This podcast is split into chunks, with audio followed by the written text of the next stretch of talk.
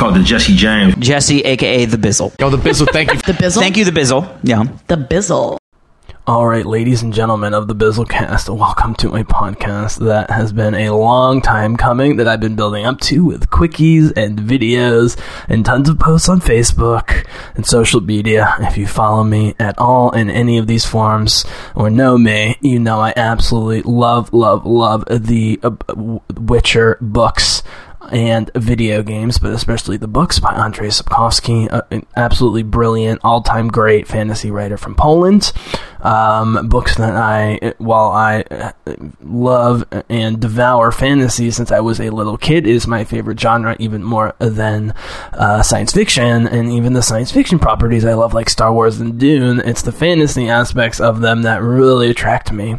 And of course, I'm a giant Tolkien fan, but also so many authors that were influenced by Tolkien and the generations following him and have, have expanded and changed um, uh, the, the, genre so much from Raymond D. Feist, uh, sort of upbeat, optimistic, um, if still kind of realistic and gritty uh, fantasy, and the Rift War saga, all the way to the grim, dark uh, rape and murder uh, uh, genre of George Martin's Game of Thrones and and the whole sort of what they call grim, dark genre, fantasy genre subgenre um, as well, um, of which I do partake some of. Game of Thrones is going to be a big part of this podcast because of its influence, the fact that is not only the most watched show or one of the most watched shows and maybe the most profitable shows of all time, but even people who don't like or watch Lord of the Rings movies, which were insanely successful for what they were, like Game of Thrones.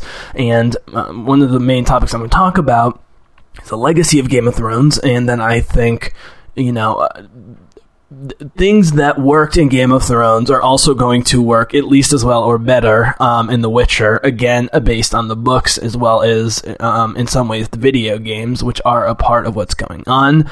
Um, and some of the things that didn't work or people found distasteful at the time or in retrospect, like the rape and murder, um, amoral immoralism of almost all the characters, lack of agency of women and good guys, and, and too big cast, political intrigue not great action, and so forth are all going to be done better or just done in, in The Witcher. Um, and this isn't too cached on, on Game of Thrones because there are things I really like about Game of Thrones, and some things I like, like the Starks winning in the end and Khaleesi's turn to evilness uh, and insanity uh, that people were dissatisfied with. I actually liked uh, the last few episodes, even though I went in and out of this series starting uh, sort of after season three or four. I followed closely. I'm a giant Emilia Clarke fan.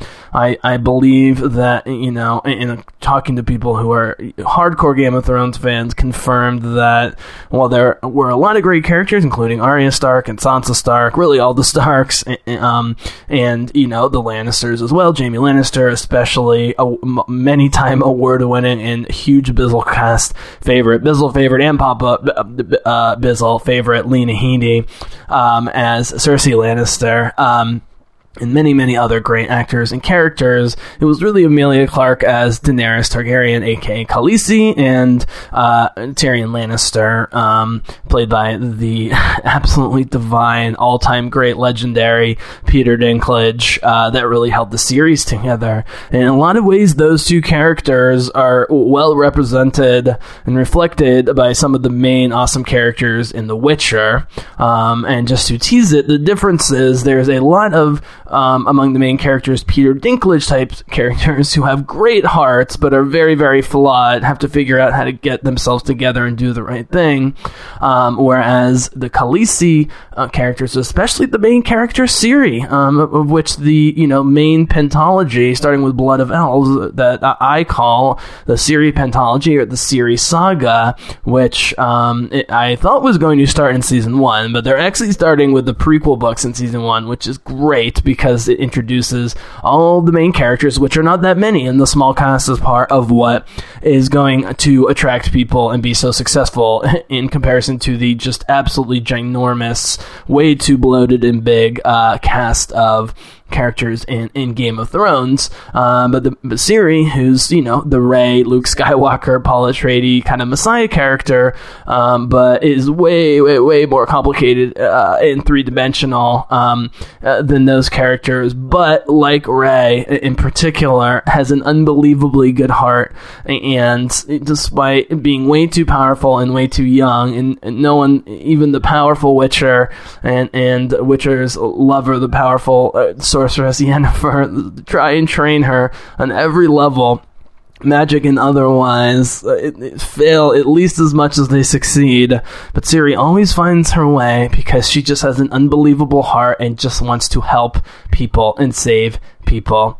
She's also the hybrid Witcher uh, sorceress, which had never existed before. We will get to that. But she's a reverse da- Daenerys. Uh, you know, she's the Daenerys that people either thought might have happened, where Daenerys start troubled, did some bad things, but then ultimately found her way, or the Daenerys that people expected or wanted and didn't happen. As I've said before, maybe even on this podcast a few minutes ago, I love Emilia Clarke and I loved her arc. I love the last few episodes of Game of Thrones. If you watch the first season closely, it's clear the arc that everyone is taking, especially the Starks and Daenerys, uh, aka Khaleesi. But Khaleesi, it's clear to me, having watching the first and second season, where she's going, and, and I think it went the way and had to go. I also think you need to uh, be a deep dive fantasy nerd when it comes to dragons, their otherworldly nature, the fact that they're kind of gods and ancient, um, you know, like the Ents or Gandalf in Lord of the Rings, and the fact that Khaleesi's a dragon lord uh, puts her above morality or outside of normal human morality. Um, and so she's not just horrible and evil uh, in my in my uh, estimation, um, but nevertheless, uh, Ciri as sort of a mirror of Emilia Clarke's Khaleesi goes the other way, in which the more confused and lack of control of her power she gets, the harder she works to try and get it under control so she can help people people she loves her adoptive dad Geralt, her adoptive mom Yennefer, her adoptive older sister Triss, her crazy uncle slash cousin, the uh, lovably annoying, arrogant but super loyal and unbelievably musically talented bard Dandelion. Uh, he's always around to keep things interesting, but also to keep things human with all this magic and metaphysics and stuff. He can sing ballads about the great romance of Geralt and Yennefer, and music is going to be a huge part of the series. So I wanted to lay out a, a, a, few of those themes. Um, obviously, like I said, the Game of Thrones influence and the aftermath of Game of Thrones, um, I think is going to uh, influ- uh, reflect and lead to great positivity and reception and a liking, if not loving, of the series. Uh, the musical aspect, uh, the smaller cast, um, who again can be very complicated and make bad decisions and even flirt with amoral or, or immoral decisions, but ultimately have good hearts. And when it comes to defending Ciri, uh, end up doing the right thing just to help her, please her, and, and you know, and and guide her. Um, also, while there's tons of violence, it's much more reflective of our society in terms of genocide and pogroms and the political themes, murdering of all non-humans, mass murders, mass graves um, genocide, ethnic cleansing of elves, dwarves, changelings, hobbits, but also magic users. And a lot of times, the elves, dwarves, hobbits, and magic users are trying to help the humans or want to help the humans. But as we see in the trailers, if you read the text, even if you haven't read the books or played the game, most of the time the men are the monsters, and the monsters are uh, uh, victims, or at least you know, um, uh, unwitting or unwilling. Um, uh, uh, uh, players in a much wider game of while this takes place in the 12 1300s the beginning of colonization imperialization. Uh, that is reflective of tolkien's notion of the rise of men at the end of the third age in lord of the rings and the elves leaving and so forth. There's certainly a reflection of that the dominance of men. And it is ugly. And while a witcher is technically a monster hunter Geralt being the main and most famous and most powerful witcher and the main character and the titular character Geralt the witcher Geralt of Rivia. Um, he mostly tries to negotiate with monsters, and he also ends up having to kill humans way more often. because they're either killing monsters that aren't causing problems or aren't just rapists, murderers, religious fanatics, or, you know, um, uh, militaries who, who are extremely misguided by their political and religious leaders and so forth. So it's a dark series, but it has a ton of heart. And with Ciri as the moral center, there is, uh, uh, there, you know, a, a, a sheen, a, a, sort of, you know, um, outward uh, appearance that looks like Game of Thrones and will be very violent. Um, uh, but the violence, as I will always talk about, as I will talk about, uh, both the sort of sword fights and the big army stuff is already looking better and cooler, as we know from the games and the books uh, in this series and in Game of Thrones, which is constantly being teased these battles and these fights, but they ended up looking not great and not happening that often. So m- magic's going to happen more and look better. Sword fighting's going to happen more and look way better. Uh, Henry Cavill did almost all of his stunts himself with the sword fighting, lots of long one takes, so it looks super real. Um, and of course, big armies going at each other, usually the good guys losing, but then uh, uh, the good guys then rallying even the small amount of them to try and fight back. Um, and so, again, with Game of Thrones, well, the Starks, quote unquote, won in the end with Tyrion Lannister. It was mostly rape, murder, torture, them on the run, and being threatened and so forth for most of the series. It was almost a Deus Ex, a Deus Ex Machina how the Starks and the good guys ended up winning in the very last episode after the bad guys are winning for almost the entire series since the, the first episode where Cersei and, uh, and Jaime Lannister, brother and sister, are fucking and throw uh, Bran Stark off the top of a cliff because he witnesses uh, the the horrible incest. Um, that's not just disgusting, but it is part of a giant conspiracy, obviously, that you guys all know about, having to do with the son of the king not being the son of the king, but the son of that particular incest. Blah blah blah blah blah. And again, while these things happen in The Witcher, that's framed much differently, and we see things mostly through the quote unquote good guys, and uh, the torture happens, but like you know, like in the good Marvel movies, or, or especially the good Star Wars movies,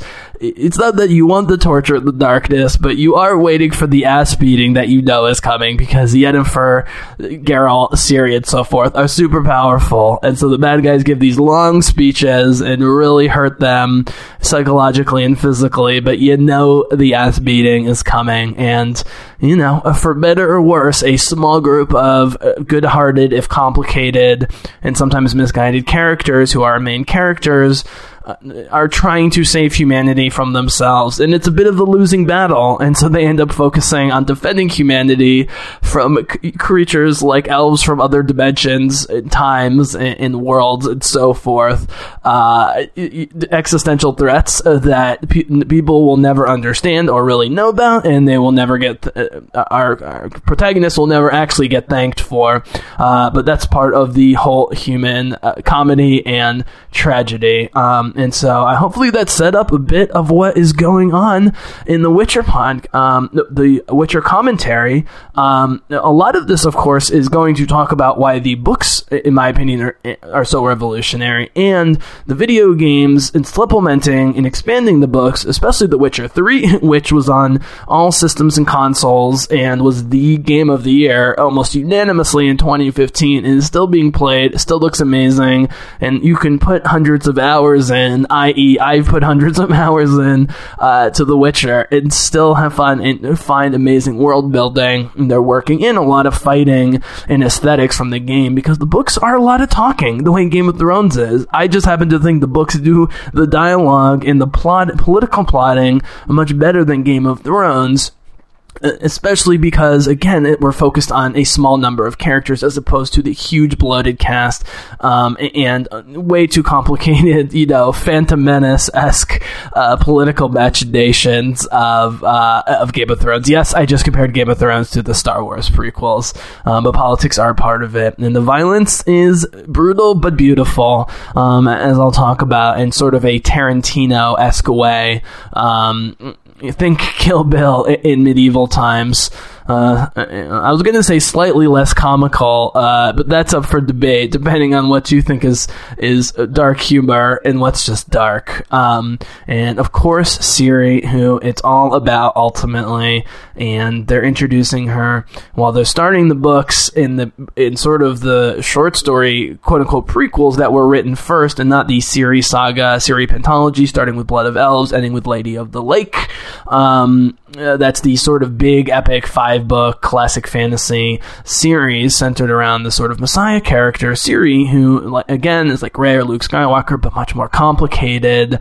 Um, but they're starting with the earlier books because we got introduced to the four main characters: Geralt the Witcher, his uh, stormy but passionate lover, uh, Yennefer, the, the most or one of the most powerful sorceresses or enchantresses, certainly one of the most complicated uh, in in the world, um, who abuses uh, Geralt uh, but loves him, and he's absolutely infatuated with her. And they become the adopted parents of Ciri, and of course the crazy Uncle Dandelion, the air lovably annoying and arrogant, but unbelievably loyal, funny, humanistic, and of course brilliantly musical bard. Uh, the four of them is what it's ultimately about. So um, I uh, I'm calling this why The Witcher on Netflix is going to change TV forever, or less dramatically, you know, why it's going to uh, um, change uh, uh, radically change st- epic streaming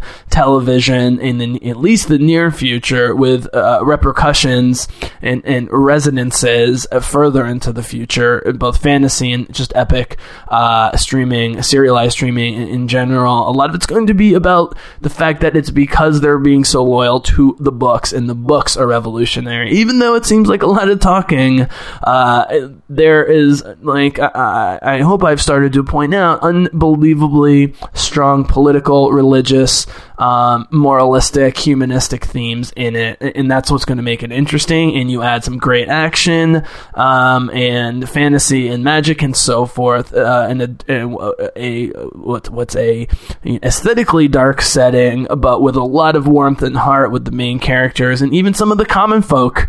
You need some of the common folk to be good and resist all the evil around them, um, and that's being forced on them uh, ultimately. And so, like in the Terry Pratchett books, uh, you know, they're not. This isn't a comedy like Terry Pratchett, but in the end, uh, well, our main characters are super powerful, and the ones moving things, uh, hopefully in the right direction, they need some of the common folk to be behind them, which is ultimately a cautiously optimistic message. So I hope you join me on this journey for why The Witcher on Netflix is going to change television forever, and we are going to start with Game of Thrones. Here we go.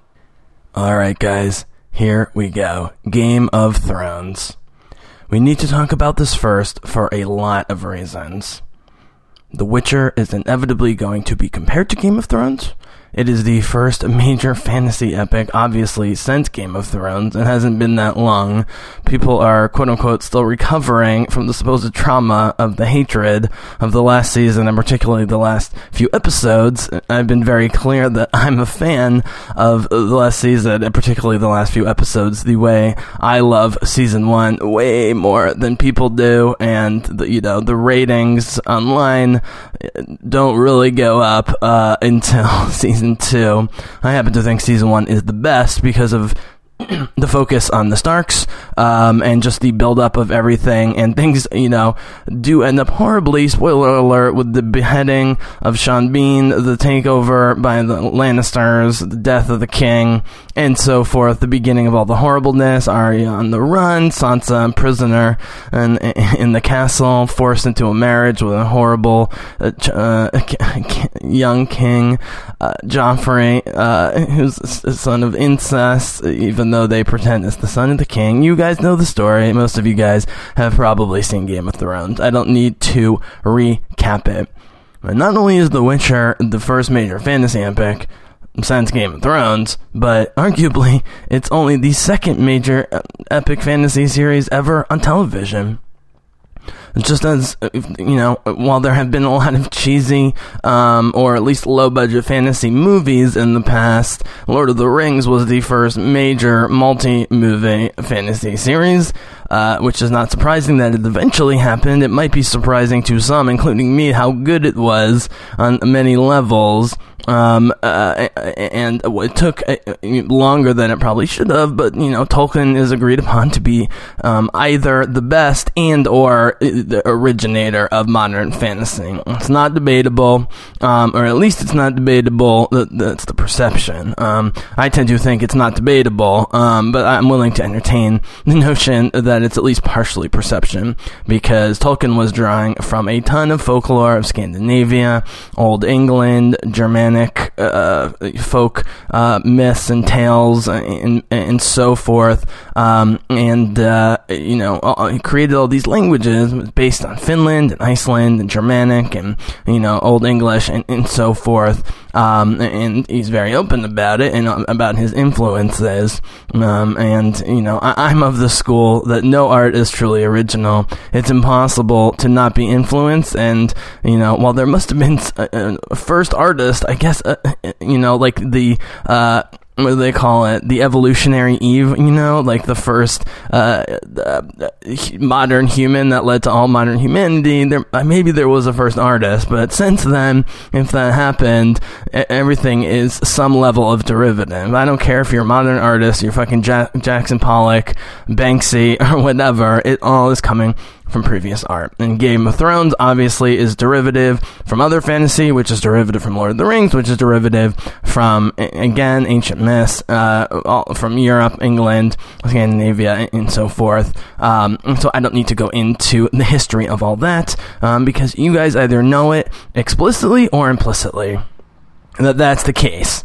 Um, and you know, Game of Thrones, arguably, um, I don't have the numbers, but because of the length and the popularity worldwide, I, I think it's the the most um, profitable show, period, of all time. Um, and what's interesting about Game of Thrones, there's so much that's interesting.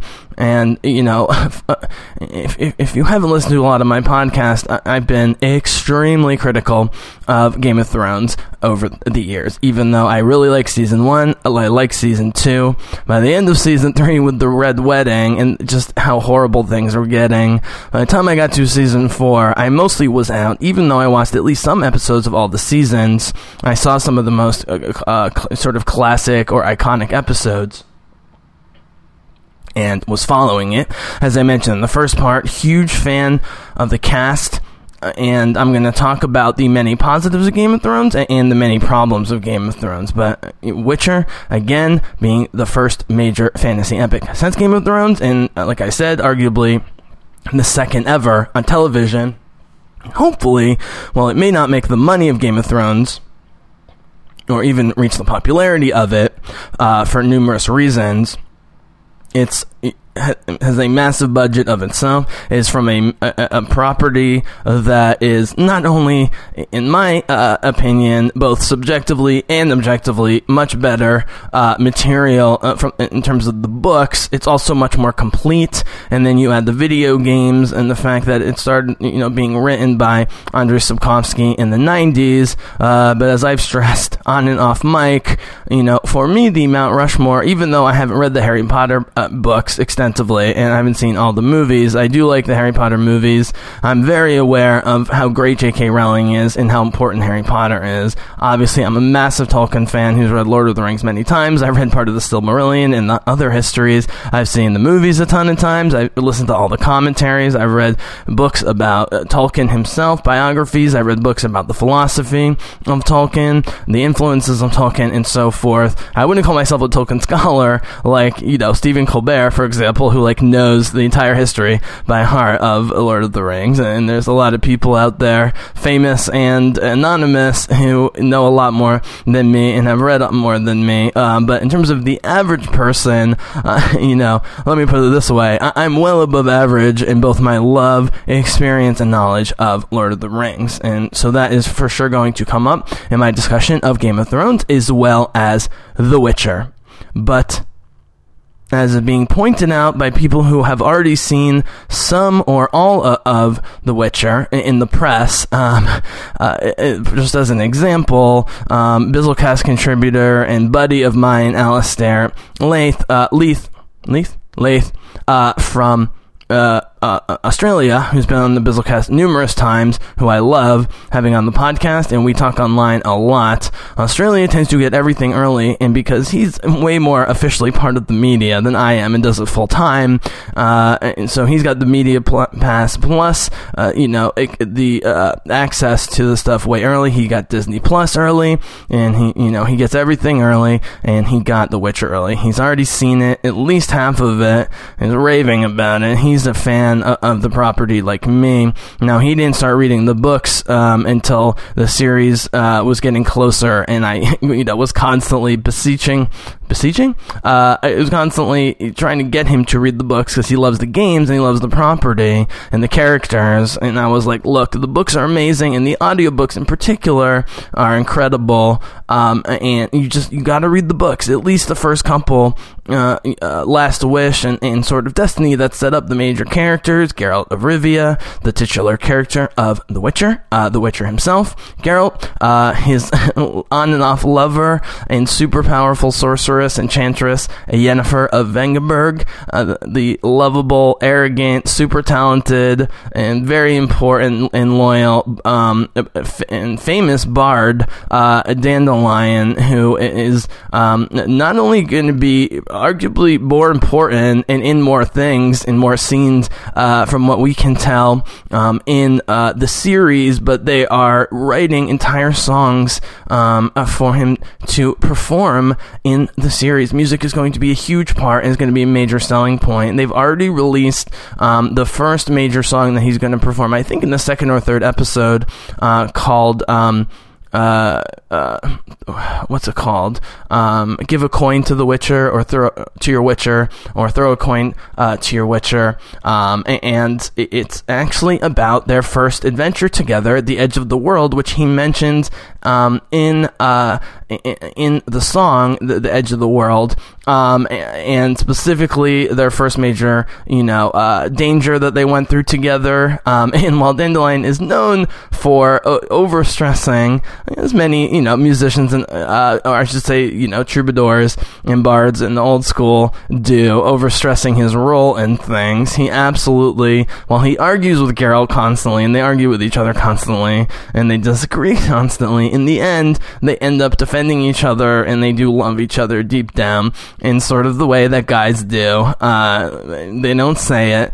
um, but he's he's Geralt's best friend and important travel companion for Geralt, who, other than his love of Yennefer, and I forgot to mention uh, the fourth major character, Ciri, who it's ultimately about in the major uh, books in the Ciri pentology or the Ciri saga, and is the Luke Skywalker, Rey, you know, Messiah character um, although much more complicated and deep character because of you know the the time they have in the books and just the sort of more complex uh, moral political um, narrative uh, uh, thematic um, stuff that's going on uh, in, in, the Witcher books. Um, I love Star Wars. I love Lord of the Rings, but you know Aragorn and pretty much all the major characters, um, other than I, I, think Sam uh, Samwise Gamgee um, you know, the uh, best buddy and, you know, kind of savior of Frodo, the ring bearer, um, and, and, Gandalf, um, who, who, are dimensional uh, in the books.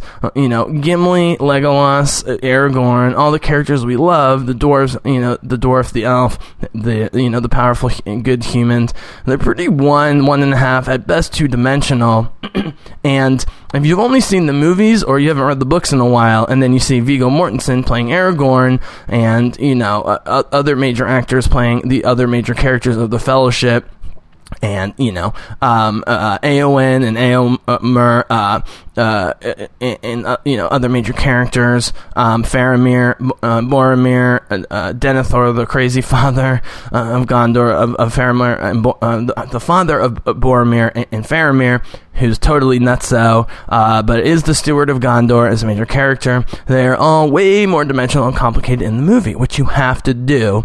Um, and so, like I was trying to get to, if you if you haven't haven't read the books and have just seen Lord of the Rings, uh, or you haven't read it since you were a kid, and in your mind, you know, the Lord of the Rings that you uh, sort of remember or experience, at this point, you know, you might think that, uh, or assume that the characters are fully three dimensional in the books, uh, like they are in the movies, in my opinion, but again, that's not really the case, and it's not really what the book is about. Um, but again, when you're trying to make great movies that appeal to people and have awesome emotional and narrative arcs, you have to make the characters more dimensional, especially when you have an amazing cast um, of uh, b- both famous and you know uh, breakout um, uh, uh, uh actors in in epics um, like the Lord of the Rings. Um, you know, you have to have that complexity. But even so, the characters in the book of The Witcher are, are even way more complex than the than the portrayals of the main characters of the Lord of the Rings in the movie, as described. Um, and because they're sticking so closely uh, to the Witcher books it's not going to be a stretch to bring those the complexity of those characters on screen. Uh, meaning they don't have to work that hard to you know to show how brilliant but kind of crazy and you know uber complicated and kind of confounding you know Yennefer is. And the fact that Geralt seems kind of dull and doesn't talk a lot and he's kind of lonely but that's why he needs Dandelion to accompany him despite their fights and disagreements. He needs the buddy on the road. Uh, you know, Ciri is is you know her powers are so great, uh, but also kind of ambiguous, and you don't know where it's going and you add the fact that she's had so much trauma and doesn't know how to deal with things and doesn't know who to trust other than Geralt, uh, who she worships as a father figure and, as she says, her destiny, um, which, you know, I may get to later in this podcast or talking uh, in another podcast, um, that in the, uh, in the Sword of Destiny, where Ciri is introduced, uh, there's sort of a prophecy that's partially um, engaged, uh, or I should say catalyzed, before Ciri's even born, almost accidentally by Geralt. Uh, but, you know, like many prophecies, um, uh, prophecies in Dune, you know, is the ultimate and best example of this. Prophecies are often created for selfish reasons, selfish goals, you know, uh, uh, political reasons, religious reasons, but they take on a life of their own, and whether the prophecies are fulfilled or manifested the way that they're intended to, they take on a life of their own, and, and you never know where it's going. And so, while Geralt, like I said, sort of accidentally um, uh, um, uh, set forth uh, the, the, prophecy that led to Ciri um, uh, thinking and acting um, from the Sword of Destiny on through the books uh, that, that the Sword of Destiny is not actually about a sword. The sword is a metaphor for Geralt, who carries big swords and is excellent at fighting and killing with, with swords. He's the Sword of Destiny, and he's the destiny of Ciri, or so Ciri says.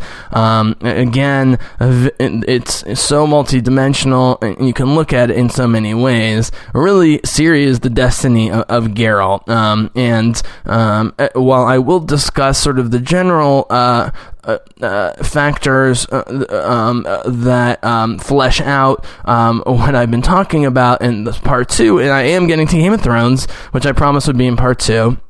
Um, but this is important to set it up. I, I don't want to spoil the later books. I kind of have to talk about the first couple books in the first season, um, but I won't re- reveal any major spoilers. Um, but I have to, uh, you know, uh, at least put on the table uh, the sort of general direction um, and sort of the momentum of the prophecy um, or prophecies and destinies um, in the books to understand what is going on and what distinguishes it from Game of Thrones. So, okay, back to Game of Thrones. So I'm going to work backwards in Game of Thrones, uh, partially because, like the first season, I, I was one of the only ones who really liked the final season and thought it was incredibly artistic and much deeper, more interesting, more engaging, and you know more optimistic and hopeful than all the suffering, rape, and disgusting things uh, uh, uh that happened to the uh, the many uh, good guy characters who were killed or suffered um, or raped or you know otherwise taken advantage of, uh, tortured, etc. in the middle seasons. So it starts with the Starks seemingly in control of the North, and in control of their own destiny. That changes quickly, um, and it's not till the final episode when you know all of a sudden the the, the remaining Starks are kind of more than you think are, are left, and they end up winning um, and getting back in charge of the whole kingdom, not just the North, where where they derive where they um, uh, derive from, or you know, hail from, uh, but you know, take over the kingdom, which needed to happen the whole time because they're the only family that has true moral compass. And while Bran Stark, you know, becomes the king, um, you know, Sophie Turner's uh, character Sansa Stark, um, uh, Maisie Williams' character Arya Stark are equally powerful, and you know, as it's hinted or you know said straight up, along with Peter Dinklage's character, uh, Tyrion Lannister, are going to rebuild the kingdom after all the horribleness that the Lannisters and really all the other families, the Greyjoys and so forth, um, all the horribleness that they caused um, and, and, affected, uh, and the Starks are going to have to rebuild. Um, and it's a very hopeful ending. But I don't believe that people are, are upset necessarily on the surface because of the hopeful ending and kind of, you know, happy ending uh, in a way, at least in comparison into, again, all the suffering and horribleness in the middle seasons. I have a lot of theories, um, uh, some of which are obvious and, and easily supported, some of which are a little more of a reach as to why people who loved Game of Thrones all the way through and then all of a sudden were alienated, or I should say, in my opinion, alienated themselves mentally uh, uh, uh with what happened in the final season with Daenerys. Um, uh, Tar- uh, Targaryen, uh, Khaleesi, um, and uh, you know, and, and, you know the fact that the Starks, you know, all of a sudden come back into power as described, and you know all the events, which I will talk about more. But as I was getting to, I want I want to sort of work sort of uh, both from the beginning and from the end. Not only because I prefer the first and last seasons over any of the other seasons, uh, for some related and some different reasons, um, uh, but because if you if you watch the first season closely, really what what happens with the good guys and bad guys, and, and, you know the good guys that become bad guys, like Daenerys, or the people who seem like bad guys or are from bad families, like Tyrion, the horrible Lannisters, who end up becoming major good guys and are going to be part of the rebuilding process with, with the Starks. Um, uh, and there are are great emotional arcs, and I want to just say right now that for me, um, it has nothing to do with the fantasy or the costumes or the lackluster action or the great sets or whatever that uh, uh, are, are, is is something major. None of those are things that are majorly uh, uh things that attracted me or things that I love or even like about the series. But the actors are incredible, um, and many of them are, are, veteran actors, old and young, um, who you know elevated uh, material that was often not great uh, or, or, not appealing to someone like me. Um, but across the board, the actors are amazing, and there's also a lot of young actors like Sophie Turner um, and Maisie Williams, as mentioned. You know, a lot of the Starks. Um, uh, Kit Harington, who played Jon Snow, Richard Madden, who played R- Robb Stark a lot of young actors um, uh, um, who were breakouts and are now um, to various levels either famous or just you know given a lot of opportunities to do great things. So the actors in general for me was the biggest highlight and the biggest reason um, to watch Game of Thrones and engage in it even if I didn't like a lot of things big picture and sm- small and big picture uh, about it the, the actors were, were highlight in, the, in Witcher is going to succeed because they have great actors as well, which I will talk about. But before I talk about the first season and the last season, to describe uh, uh, why um, uh, Game of Thrones started strong, in my opinion, again, I'll stop saying in my opinion, this is all my opinion. Game of Thrones started extremely strong and, and uh, uh, was, uh, you know, a fantasy series that I not only could get behind, but I thought it was going to be one of my favorite properties out there because, as I've said, fantasy, when it's done great, it is my favorite genre. Um, and just in terms of the volume that uh, that I read um, and engage in. And um, it, it, that did not turn out to be the case, but it was somewhat saved by the final season, uh, and it was actually a, a, series, as as I was uh, mentioning and getting to, that people who loved the whole thing suddenly were alienated, and suddenly the double D's, as they're called, uh, you know, the main two uh, executive producers uh, and showrunners, you know, who are worshipped by Game of Thrones mega fans or even casual fans, whether they knew them by name or not, all of a sudden were being criticized, you know, uh, uh, to various levels uh, that were, I think, both unfair and misguided and they were supposed to do a Star Wars trilogy, and all of a sudden they were not doing a Star Wars trilogy, and Star Wars fans are happy because Star Wars fans tend to not like Game of Thrones because you know the uh, while Star Wars can be very dark and, and, and violent and uh, even disturbing at times, you know it is ultimately a super optimistic view that the good guys generally win in the end despite the suffering, um, which I- until uh, the final season of Game of Thrones did not seem to be the case. Um, and just to tease it, the, you know, the main reason I, I think people were dissatisfied with the end of Game of Thrones was they assumed that the horribleness was going to continue and it was not going to be a happy ending. But on top of that, I think, you know, people, uh, Game of Thrones is the ultimate guilty pleasure with the sex and the nudity and the violence and, and you know, the delicious bad guys and so forth. And I think consciously or mostly subconsciously, not only did people assume and even want a, a not happy ending, I think there was a, a, a buyer's remorse, so to speak, or, or even you know, sort of regret and guilt over liking uh, the horribleness of Game of Thrones or what happened at Game of Thrones. Because uh, I don't want to say the series is horrible. Even I don't think that. Uh, even though I went in and out and had lots of problems, uh, but the terrible things that happened in the series, I think there was buyer's remorse about it, um, and whether people want to admit it, acknowledge it to themselves or other people, or vocalize it.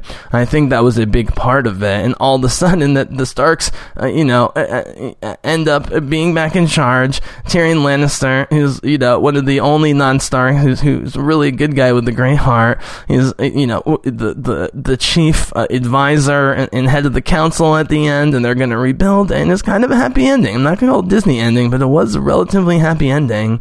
Um, but again, I don't think it was the happy ending in particular that turned off people and they, you know, many people said they just didn't like the direction um, and uh, events and you know performances or writing or whatever the last season. I found it, you know, as I said, to be some of the strongest character stuff, writing, direction, um, and, and, I think they had a very clear picture that they wanted to end it in this way, whether it was George R. R. Martin or the Double D's or both or whatever. Um, that's I think what they always wanted to get to. And while eight or nine seasons of Game of of Thrones was very excessive.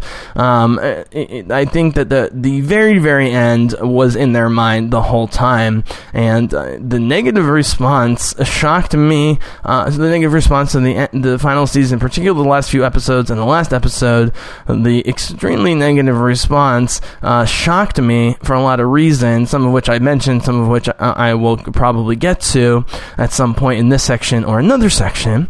Um, uh, uh, but it must have really shocked the the double D's, the executive producers, the main writers, uh, and uh, of course George R. R. Martin, who who wrote a number of the books and stop and then stopped writing the books to the chagrin of people who love the books as much or more than the television series and focus completely on. on uh, the, the, television series and not the books, um, which is actually something that I, I think was a good decision, uh, even if I didn't like where it went in a lot of ways. But you know, considering how much money it made and that the the popularity of the books was even far uh, uh, uh um, uh, uh, um, overshadowed uh, by the success and popularity of the TV series, and so uh, it was not a bad decision, or at least an understandable decision for Martin to focus on the TV, and he just didn't have time to write the books, or didn't have the motivation, or maybe didn't have the imagination himself.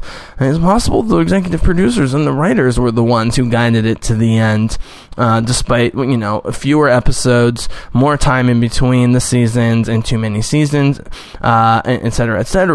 Um, it- you know, but if they condensed the seasons, even if it was the same amount of episodes, you know, I, I, I don't think it was an excessive number of episodes, is what I'm getting to. I- But it was a mistake to extend it so long in terms of the number of seasons and just the time and the years. But because actors like Emilia Clarke, Peter Dinklage, the main characters, the Starks, again, who were mostly young actors who weren't well known, but then started getting lots of roles, but especially, you know, bi- big name actors who get big roles like Sophie Turner, Emilia Clarke, Pe- Peter Dinklage, um, and others, eh, working around their film schedule with the ginormous, as I said, bloated, overly bloated, overly big cast which is one of my ar- arguments for, for why The Witcher is going to be superior, is the smaller main cast, and we really are going to get to know the characters and the relationships of the smaller main cast, which was not really.